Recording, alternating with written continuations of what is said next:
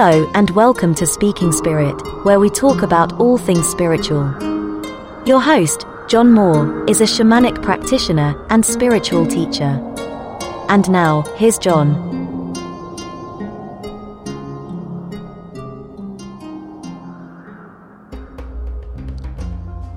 Hello, everybody. This is my second podcast. Um, if you have not listened to my inaugural podcast, the first episode, I talked about how dark and light on a spiritual perspective are two sides of the same coin. And today I'm headed straight down that duality pathway again. We're going to talk about divine masculine, divine feminine. Uh, you know, it's interesting.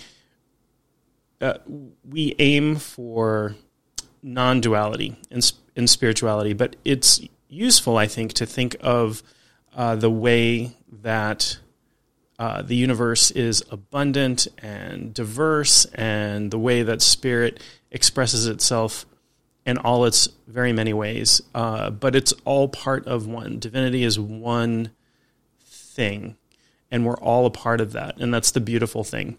And today I'm going to talk about divine masculine and divine feminine and how that can be sometimes a sticky topic, particularly when we get to talking about gender and how we represent gender spiritually. Uh, there is the principle of gender in. Uh, I'm just going to pull this up so I can read the exact uh, the exact quote here. So the Emerald Tablet, if you're not familiar, this is a pretty ancient piece of writing. We have no idea where it originates. There's lots of legends about it originating before ancient Egypt and showing up in all kinds of different cultures. Whatever the truth of the history of this document, we call it an emerald tablet because originally it was supposed to be inscribed into a green stone tablet. It has had an effect on spirituality, particularly in the Western world, for millennia. Like it's been around for very, very long time. You see it showing up in uh, Greek. You see it showing up in you know the thoughts that get filtered through Western religion. So regardless of its uh, you know of its history, of its actual history, which is frankly probably lost. We you know we don't really know. Uh, it's had a real effect, and it is a foundation of Western spirituality. It's attributed to uh, somebody called Hermes Trismegistus, which means you know Hermes the thrice great, also known as Thoth. Thoth being associated with the the Egyptian god of writing and uh, knowledge and that sort of thing. Uh, and you know, there's lots and lots of legendary stuff about different incarnations and that sort of thing again, regardless of its actual history, it, you you can't deny that it has a profound effect on Western spirituality, Western thoughts. Uh, there there are whole systems of hermetic spirituality that get filtered out if you look at any of the sort of occult traditions or the secret society traditions. You know, Freemasonry to uh, the Golden Dawn to any of those things. This hermetic thought absolutely permeates that stuff. And if you know, um, so I'm, you know, I'm coming to you from the United States. If you know the history of the United States, a lot of our founding fathers were in fact Freemasons and and filtered a lot of their belief systems into what we have, you know, our form of government, everything from our form of government to the way that uh, monuments were laid out in Washington D.C. and all kinds of stuff like that it's cool stuff. If you're really interested in, in alternate history, you can really go down the rabbit hole with that one. But from the Emerald tab- Tablet, there are these seven hermetic principles, right? And so uh, these are they're spoken sort of as truths, and I'm going to talk about this particular one, which is the principle of gender. And it states, and again, this is an English translation of who knows how many translations down the line. Uh, the English translation is gender is in everything. Everything has its masculine and feminine principles. Gender manifests on all planes. Okay, that's a pretty big statement. right? Saying that everything has its masculine and feminine principles. In in the Western world, in the world that I grew up in, you know, I grew up in a time where mostly, you know, men were men, burly, you know, the the stereotypical, um, you know, the stereotypical thing: boys boys wore blue, girls wore pink, that whole deal, right?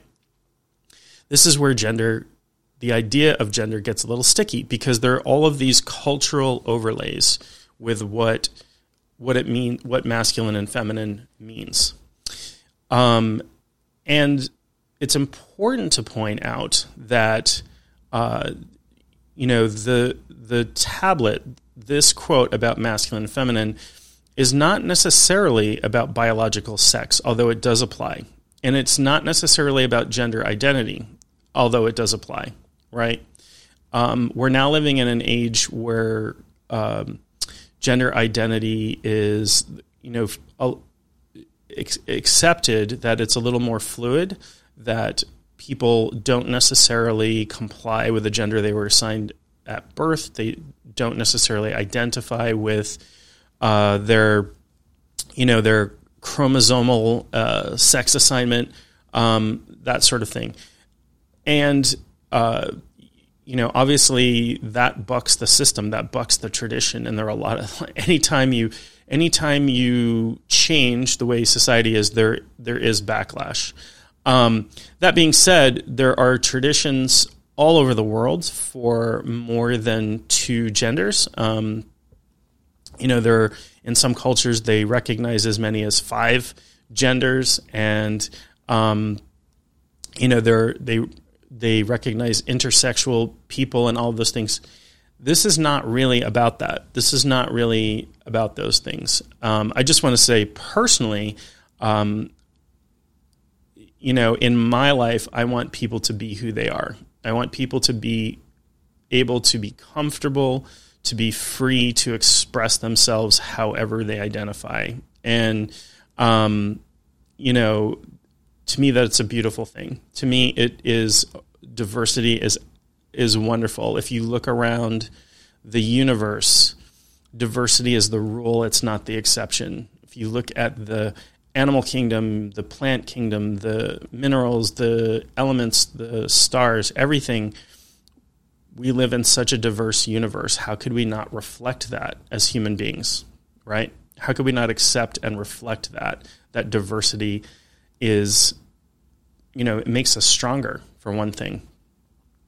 But again, we're going on to sort of divine, divine masculine, divine feminine. Right. So if this principle holds true that gender exists on every plane, there's a masculine and feminine on every plane, that would include what we consider sort of the divine plane, the unity. Um, and it's interesting to think that the unity could be divided into two things, but the unity, the the non-dual reality, um, you could call it God, you could call it the universe, you could call it the multiverse, you could call it the source, whatever your word for that is. Um, that extends into everything. It is everything. It is everything that there is, right? And I want to give you some examples of how masculine and feminine show up in everything. But let's talk a little bit about what we mean by masculine and feminine. And it's a little weird. Um, those words, some people are starting to replace those words when they're talking about spirituality because they get wrapped up in the whole politics of gender and sex and that sort of thing. But these are this is the you know this is the tradition. This is how things have been described for thousands of years, the masculine and feminine principle. If you think about you know sort of eastern spirituality, Taoism in particular, you have yin and yang or in and yo in, in Japanese. Uh, you have yin and yang, and you know the the sort of the representation of that is the swirly symbol of uh, dark and light, right? So again, going back to my my last podcast where we talk about darkness and light being two sides of the same coin, the light side was seen as yang or masculine, and the dark side were was seen as yin or the female side, feminine side, not necessarily female, but feminine side. And there are principles associated with the ideas of masculine and feminine. The other thing I'll say is they cannot be separated. You can't have one with the, without the other, right? You can't pull those principles apart in isolation. And so the masculine or yang side was seen as active, uh, light, um, you know that you know that sort of thing. So anything that's sort of active um, was seen as as yang, and so the the dark side was seen as passive or dark, right? And that's the inside, the fe- the feminine side.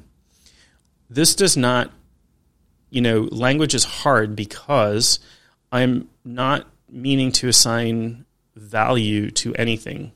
There is nothing better or worse about active or passive. They are equally important. I'll give you an example of that from human life, right? We cannot, you know, we're active during the day and we sleep at night. And if you think that being passive is not as important as being active, I don't recommend you try this. But uh, if you've ever I, I have uh, I have twin daughters, and I think at one point I had gone without sleep for three or four days in a row when they were first born. Uh, I can tell you that being passive is critical. You cannot separate one from the other.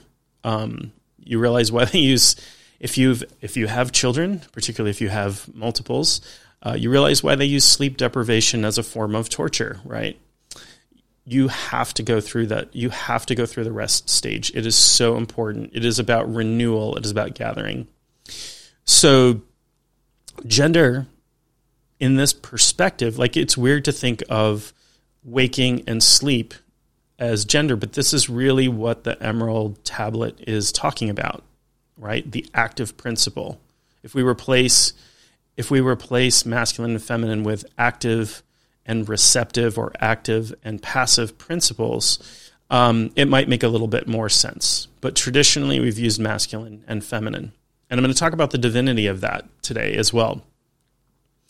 So, just in human life, we have times of activity and we have times of passivity, and rest is rest is as important, if not more, than activity anybody who has uh, worked out, been a bodybuilder, tried to build up some muscle knows that the active part of your workout, right? When you go to the gym and you lift some weights, that's a stimulus for growth. But the actual growth, your, the actual time that your muscle grows is when you are resting. And if you don't get enough rest, if you uh, go to the gym and you work out every day and don't give yourself enough time for recovery, you get injured you don't get stronger, you get weaker, you get injured, and that's um, you know that's that's a truth, and that shows you why both parts are equally important.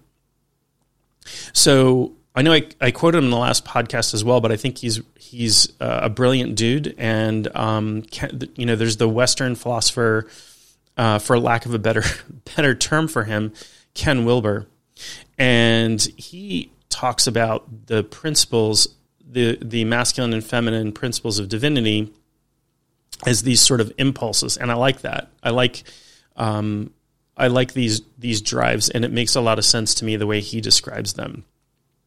So the masculine divine principle, in this case, he calls eros, right, which is the which is a love principle.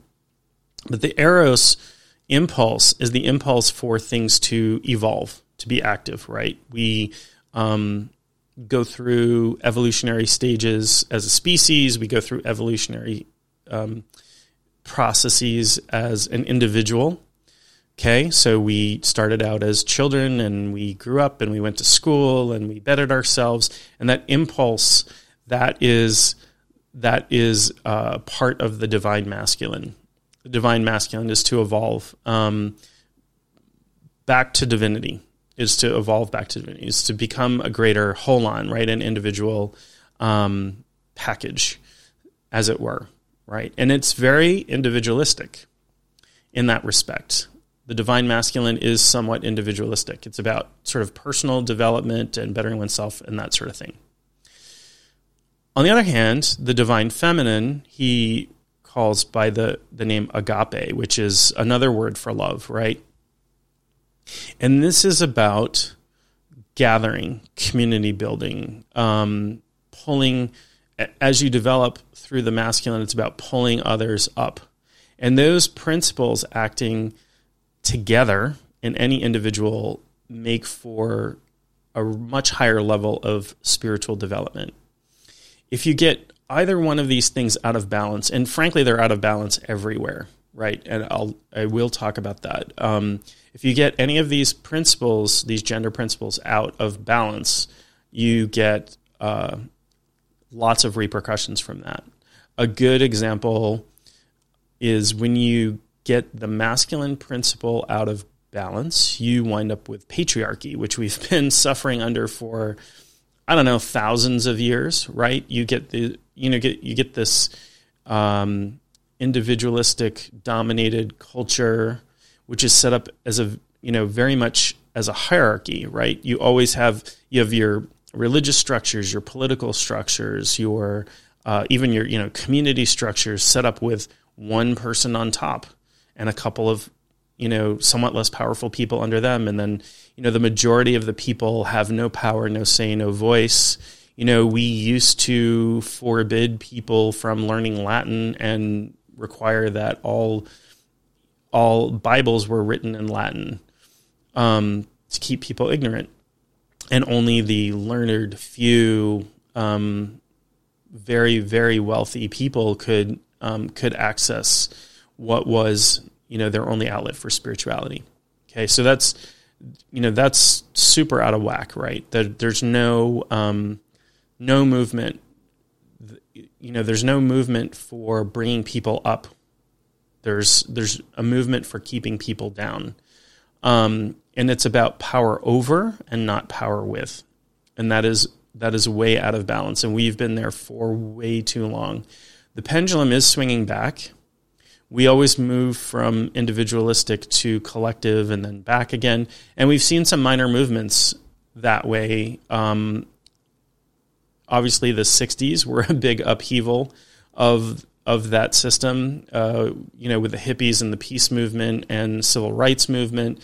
And a lot of those movements were about that feminine principle of pulling others up. Right. Um, again, out of the out of whack sort of side of the feminine is, um, you know, uh, you know, shows up in political systems like um, oppressive communistic regimes, right? Which are, you know, again, they can have a um, a patriarchal structure because they, you know, definitely have people on top.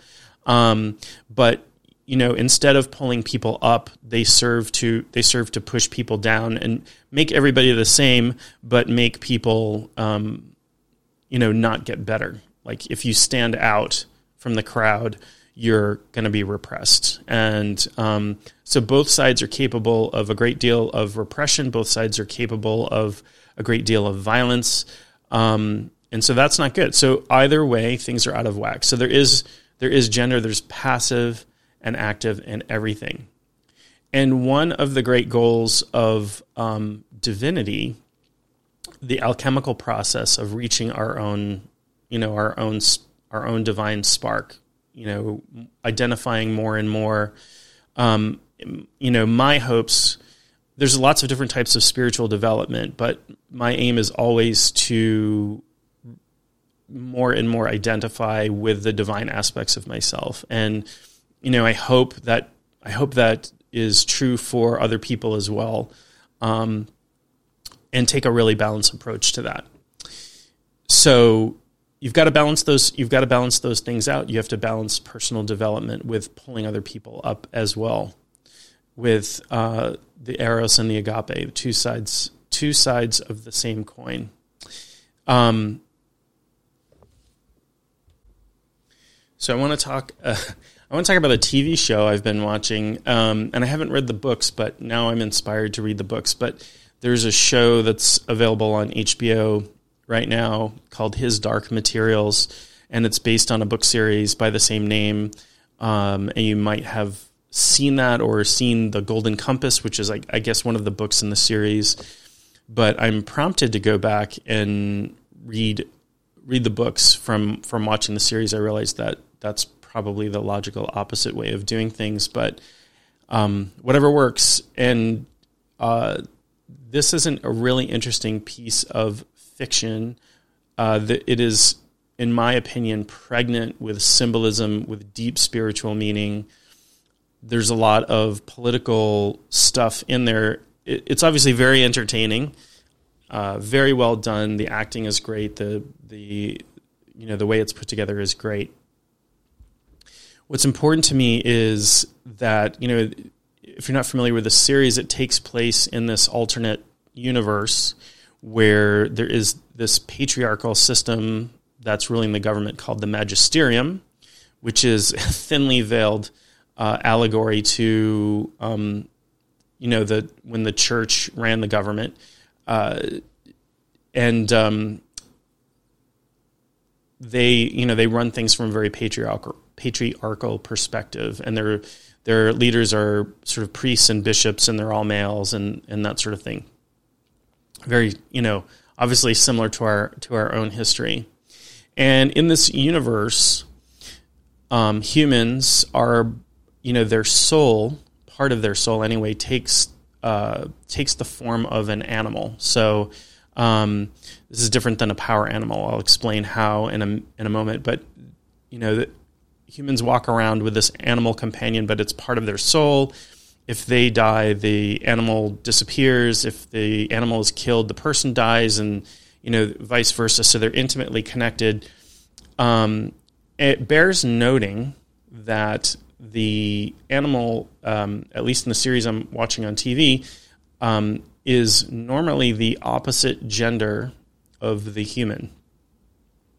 Now, I haven't seen any um, transgender uh, individuals in this show, so I don't know how you know, or if that if that shows up in the books at all, and or how that how that works out. Um, if it's a, you know, if this is a principle, but it's just something that I noted, and it reminds me of this concept. There's this concept in uh, Norse spirituality, uh, Northern European spirituality that shows up in Celtic spirituality as well. There's the idea of the fetch, which is this spirit that is part of, you know, the the Norse idea. There's this very complex, um, what they call soul comp, I guess soul complex for lack of a better term. It's like your your spirit, your soul is made up of all of these different identified pieces. One of those is uh, in in English we'd call it the fetch. In I believe ancient Norse, it's called the Fylgia or philia, um, F Y L G I A, and uh, the way that shows up in um, Norse spirituality is that it either takes the form of an animal or it takes the form of a spirit that is the opposite gender of the person. Um, in my understanding, and I, am not, I'm certainly not an expert, but my understanding is that this is a spirit, an opposite gender spirit in Celtic um, beliefs that shows up when, uh, if one sees it, one is about to die, or one is close to death, or one is on, you know, in mortal danger, that sort of thing. Um, very shamanic, right? Because in in shamanism, um, you know, when you you shift realities, you can start start to see spirits. Like you know, there's this. We know scientifically there's this mental shift in in brain states. Now we know because we have EEG equipment, but we didn't we didn't know thousands of years ago that if you had lots of theta brain waves, that you would be able to start to see spirits. Um, we just knew that if you drummed or took certain plants or or sang for really long periods of time or did certain dances that that would occur. Um, but what's happening in all of these cultures is people are shifting their brains into a state where they are receptive. They're in a, a what we'd call a divine feminine state, receptive to um, impressions from the spirit world. Um, so this concept this concept exists, um, and I don't know for sure if the author you know made that up out of the collective unconscious if he used materials from other spiritual systems when he wrote his books or whatever, be really interesting um, for me to dive into that at some point. Um, I highly recommend the series. Um, again, I haven't read the books, but I hear wonderful things about them from people that I know. So uh, check it out if you get get the chance. It's called His Dark Materials. So I believe that Carl Jung, the um, Carl, you know, Carl Jung uh, was a uh, Western. He represents the Western shamanic impulse, right? So the psychoanalyst who was contemporary of Freud's and then went off and did his own thing and is responsible for terms like complex, like psychological complex, and collective unconscious, and archetype, like becoming, you know, defined the way they are and coming into popular ideation. And he definitely went through, if you read his life story and his autobiography, you he he definitely went through shamanic initiation. He was definitely experiencing shamanic states. He was channeling divine information when he came up with all of this thing. And it's important to recognize that the word psyche, which is the root of psychology, psychiatry, all of those things, to us it means mind. In ancient Greek, the word psyche actually means spirit. So, um, you know, when he when he talks about psychoanalysis, he's actually talking about analyzing the human spirit. But Carl Jung came up with this idea of animus and anima, which meant that um, you know we have, and again going back to this these components of the human soul, um, we have parts, right? And you have experienced parts of yourself coming forward throughout your life. Um, you know, there are parts that might, for example, take over when you are angry uh, if you've ever done something and gone, gosh, that's not like me, right? It may be that there's this part that you're not in touch with um, that is, uh, you know, you're you're just not aware of, but but it's it's a part of your psychological makeup, your soul makeup, and uh, you know there's part parts that he came up with that everybody has called animus and anima, right? Animus being the masculine and anima being the feminine, right? Um, this is a part of you that is your opposite gender. It is so all males have an anima and all females have an animus. So we all have that side to us. And um, so the so the interesting question is, what if you are, um, what if you don't identify with your, um, you know, the the gender you were assigned at birth, or the your biological gender, or you've changed genders, or that sort of thing. My take, and I am not an expert on animus and or anima, is that um, this part of you takes on the opposite part that you identify with most closely psychologically. So um, I identify. I was born a male. I identify as male. I have an anima, um, which is a feminine, a feminine part of my soul, a feminine aspect of my soul.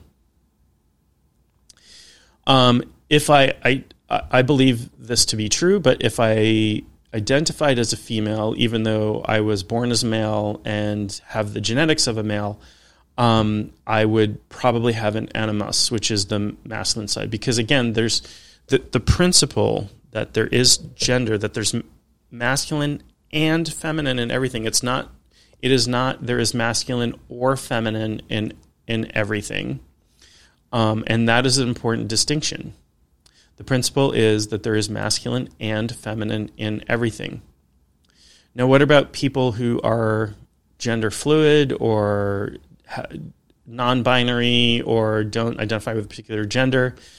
To be honest, I don't know. I would be very, very curious to find out. I would be um, more than curious to find out. I would be really happy to um, work with somebody who is uh, gender fluid or non-binary to um, figure out what those parts of themselves are. Maybe it's complex. Maybe it's something uh, unexpected. Um, my guess is that there are there are parts that sometimes are more masculine, sometimes are more feminine. And again, this isn't about the cultural overlays of masculine and feminine. This isn't about you know, boys wear blue, girls wear pink. This is about um, this is about the soul parts of yourself, the parts parts. And again, um, you know, we talk about we talk about parts of a whole, right? It's important to go back to the unity. It's important to go back to the divinity. Your divine self is is one. It's inseparable. But then it sort of divides itself. So the one story is that um, God or the universe or everything or source, whatever whatever name you want to call it by, um, wanted to you know was was everything there is and wanted to experience wanted to have certain experiences. And so the universe was created. And in that universe is all kinds of diversity. Um, but first, there was, you know, basically there was nothing, and then there was the one thing, and that split into two things. This is from the, the Tao, and I'm paraphrasing because I do not have um, Lao Tzu memorized, but this is, you know, the, the, the nothing became the one thing, the one thing became two things. The two things became the 10, you know, they say the 10,000 things. 10,000 is just a number that means like more things than you can count, right? Became everything. And the two things in this case are yin and yang, or these these principles, these divine. This is when the the the you know the driving principle of the universe, the divinity of the universe, split itself into active and passive so that it could create. Which brings me to creation, which brings me to manifestation, right? So there's, and I realize in the animal kingdom there, and, and in the plant kingdom and, and in other kingdoms, um, there is the idea of asexual reproduction. Um, and I'm not a biologist, so I could not, you know, I could not divide that up necessarily to into how that works on a masculine and feminine principle perspective. But there is there has to be that principle for creation to happen. Um, interesting to note, I read recently that funguses uh, sometimes have up to five genders, and they, you know, fungi, particularly mushrooms, um, do reproduce sexually. Um, even if you know you, you think of you think of fungus as not you know multiple organisms, but they produce um, different types of um, you know spores and mycelium and that sort of thing that have that have um, that have different genders and interact with each other to create that genetic diversity. When you think about creation, you think about biological creation. Um, you know, at least on the animal kingdom level and the ma- mammal level, we've got you know the sperm and the egg coming together, the masculine and the feminine the sperm being the active component, the feminine being the receptive component, right? We don't have to say passive, we can say receptive. And without that, you don't get you don't get life. You don't get um, you know we we need both components. So from a manifestation component, you know, perspective, from a spiritual manifestation perspective, um, you know, manifestation is a hot topic ever since the Secret came out however many years ago. You need both the active and the receptive component of manifestation to bring things about in the universe. Um, how that takes place in your life, that's a topic for another day. That's a very big topic. Obviously, there's, you know, you can probably if you type manifestation into Amazon, you'll get a bazillion results. But um, you need both of those components. You need to have uh, an active intention, and then you need to be receptive to what comes your way and, and actually be able to receive that for manifesting anything in the universe. Um, intention is a very masculine tool. So in um, in shamanism, when we journey, so I journey using uh, drum most of the time, sometimes rattle, but most of the time I journey using a drum, which means I go into an altered state and I do some work with helping spirits on behalf of myself or other people or the community, or I, I go there to I, you know travel in non non ordinary reality to um, gather information or get healing, that sort of thing. So the intention, I you always journey with an intention, right? I'm going to meet with my helping spirits to do XYZ. that's masculine principle. That's a masculine principle of spirit. But then I have to become, once I have that intention set, I have to become receptive. I have to be able to enter into the trance state using the drum or whatever method you, you use to enter trance state. Some people dance, um, some people take plant medicine. Whatever your method is, you have to be receptive to that, or it's not going to be effective. So you have to you have to embody both masculine and feminine principles in your spirituality. And so that, you know, spiritual work takes place is much more effective when you uh, embrace both sides, when you embrace the active and the receptive, the masculine and the feminine. Um, it's super, super important. Um, you know, one last thing I'll talk about before before I leave you this time is, um, you know, so I sit with a lot of shamanic circles. I have taught um, numerous classes. I have taken um, years and years and years of training. And in my experience, um, I am frequently either the only man in the room or one of very few. Um, you know, I think the most number. So, you know, let's say I, you know, I, I went and I took a class. I went and took a class on, you know, teaching teaching shamanic journey to others um, years ago. Um, I think there were two other men in that class of about 24 people. And that was the highest ratio I've ever experienced in any class I've taught, any training I've given, any um, class I've taken. That's been the highest ratio. So there's this sort of um, mystery to me that I'm I'm plumbing the depths of of why more men don't get involved in this type of work. Um, in and it's not just shamanic work, any type of spiritual work. When I do, uh, I I used to before pre-pandemic, I used to hold uh, meetups for um, we called spiritually conscious professionals, which were people out in the world who were practicing any form of spirituality and wanted to come have conversations with like-minded people. And you know, frequently, maybe maybe one one man out of ten or twelve or sixteen or twenty people would show up to these meanings. So I don't think it's just shamanism. I think it's um, lots of forms of non-traditional, non-Western, non-church spirituality. There are very, very few men doing this work. Um, it's a, you know I understand part of it, uh, but part of it is a mystery to me, and it's tough because um, it's it's a little unbalanced. I would love to see more men do this work. I think it is important. Um, my take, and I'm not 100% sure, my take on why more men don't do this work is A, it's a cultural thing.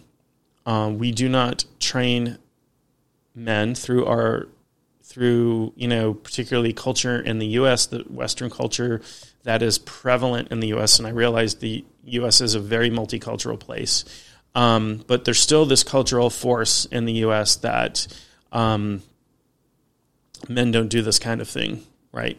And um, for lots of different reasons, shamanism is also going to put you in touch with some really deep feelings.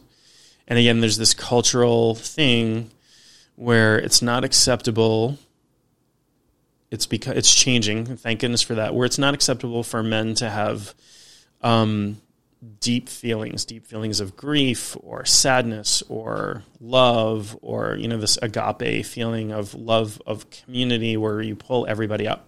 That's one. That's one aspect. You know, cult, you know that culture pushing that thing down. And gosh, uh, any sort of any sort of shamanic initiation, shamanic training is going to make you confront that stuff. It's going to pull it up.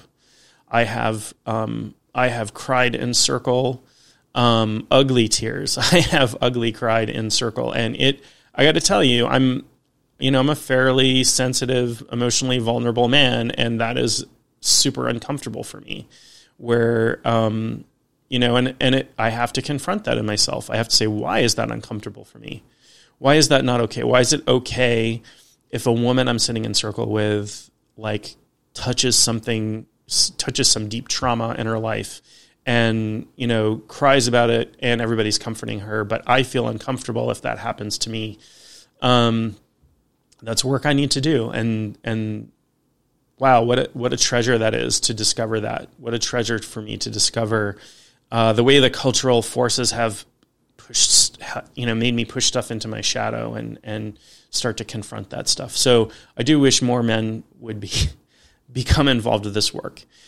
The other side of that coin, right? The other the other aspect that I see happening is that um, uh, shamanic practice practice in particular, and lots of alternate forms of spirituality are non-patriarchal. Right? We do not have a hierarchy. We do not have authority. I mean, we have, uh, you know, by authority, I, people who have authority or people who've practiced for a long time and are elders that we go to for wisdom.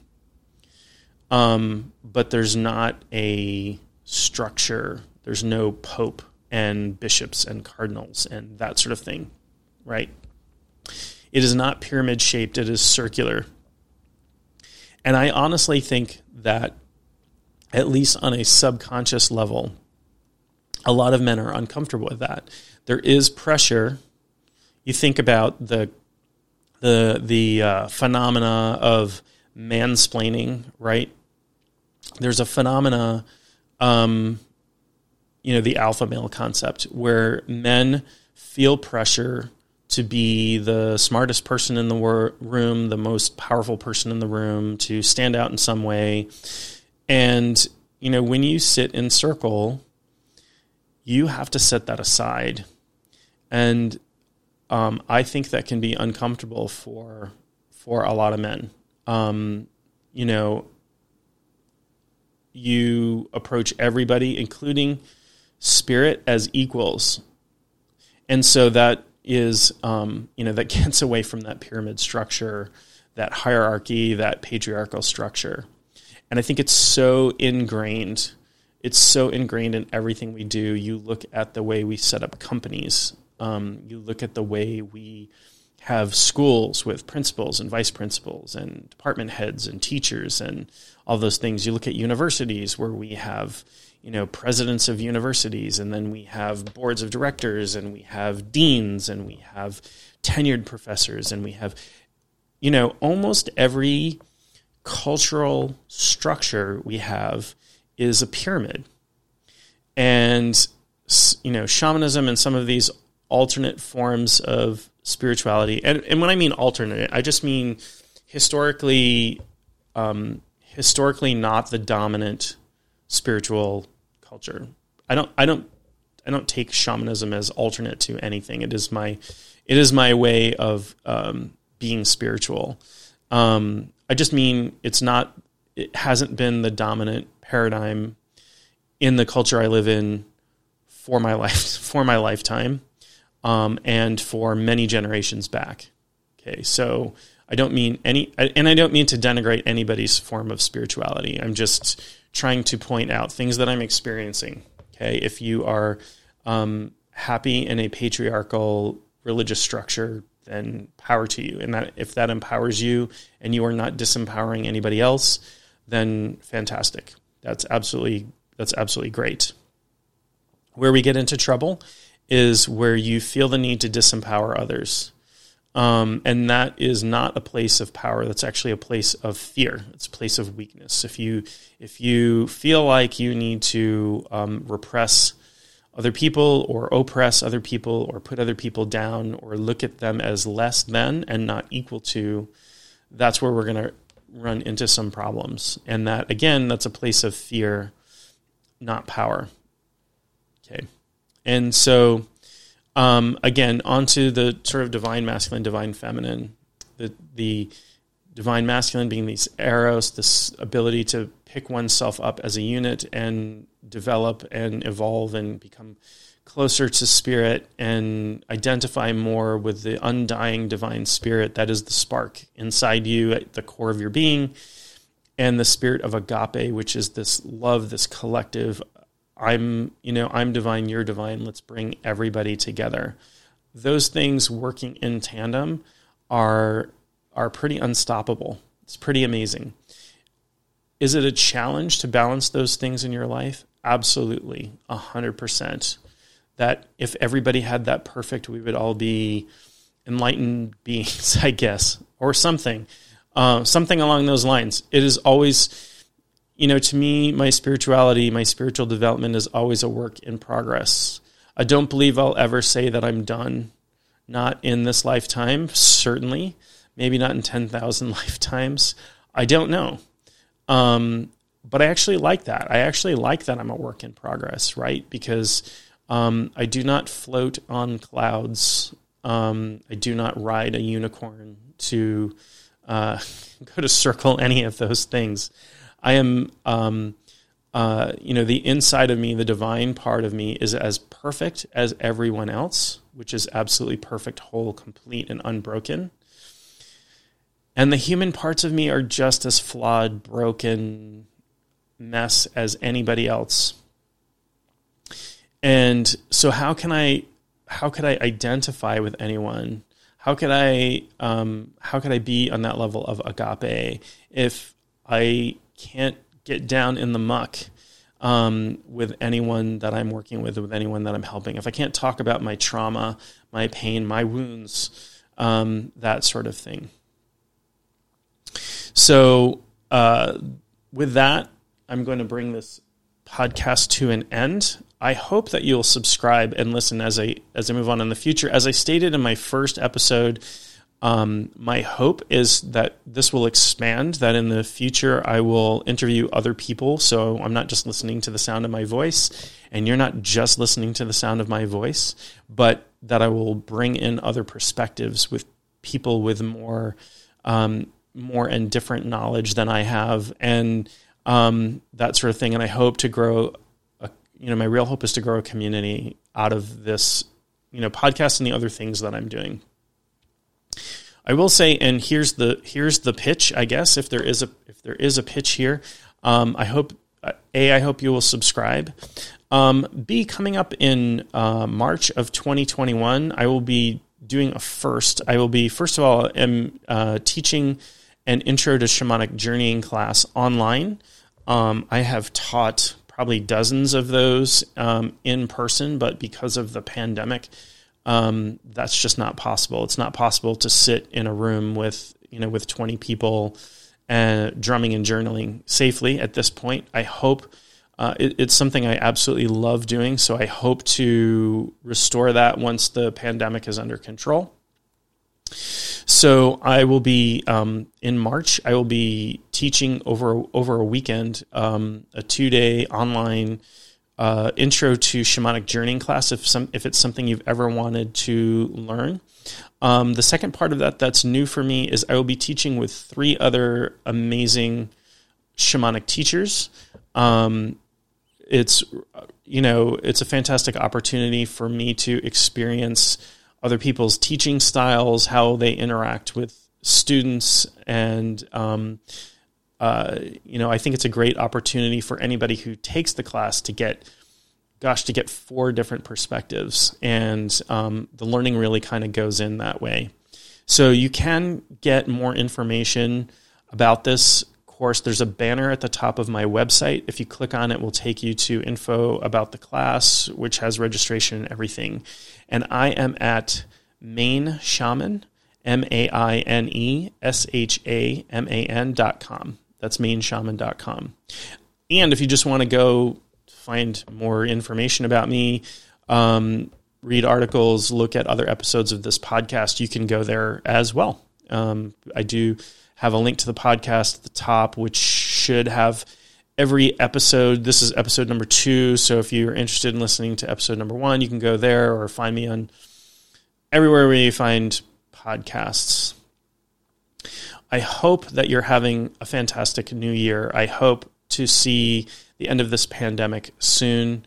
Um, it's my my intention. I know that um, every shamanic practitioner I've talked to sees this whole global pandemic as um, an opening to an opening to uh, initiate. It's a it's a call to shamanic initiation, and and I don't just mean like people need to. Everybody needs to start studying shamanism. It is a call. It's a crisis. It's a call to do inner development for the entire planet. And um, you know, if some good can come out of this, that that might be a part of it.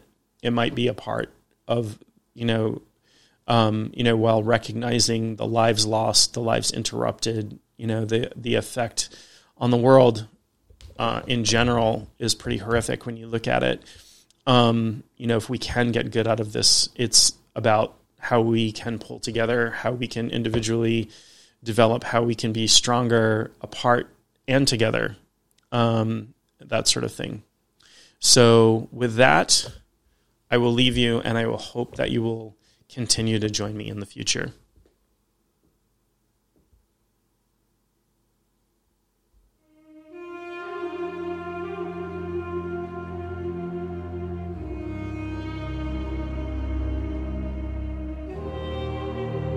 You have been listening to Speaking Spirit with your host, John Moore. For more info or to contact John, go to maineshaman.com. That's M A I N E S H A M A N.com.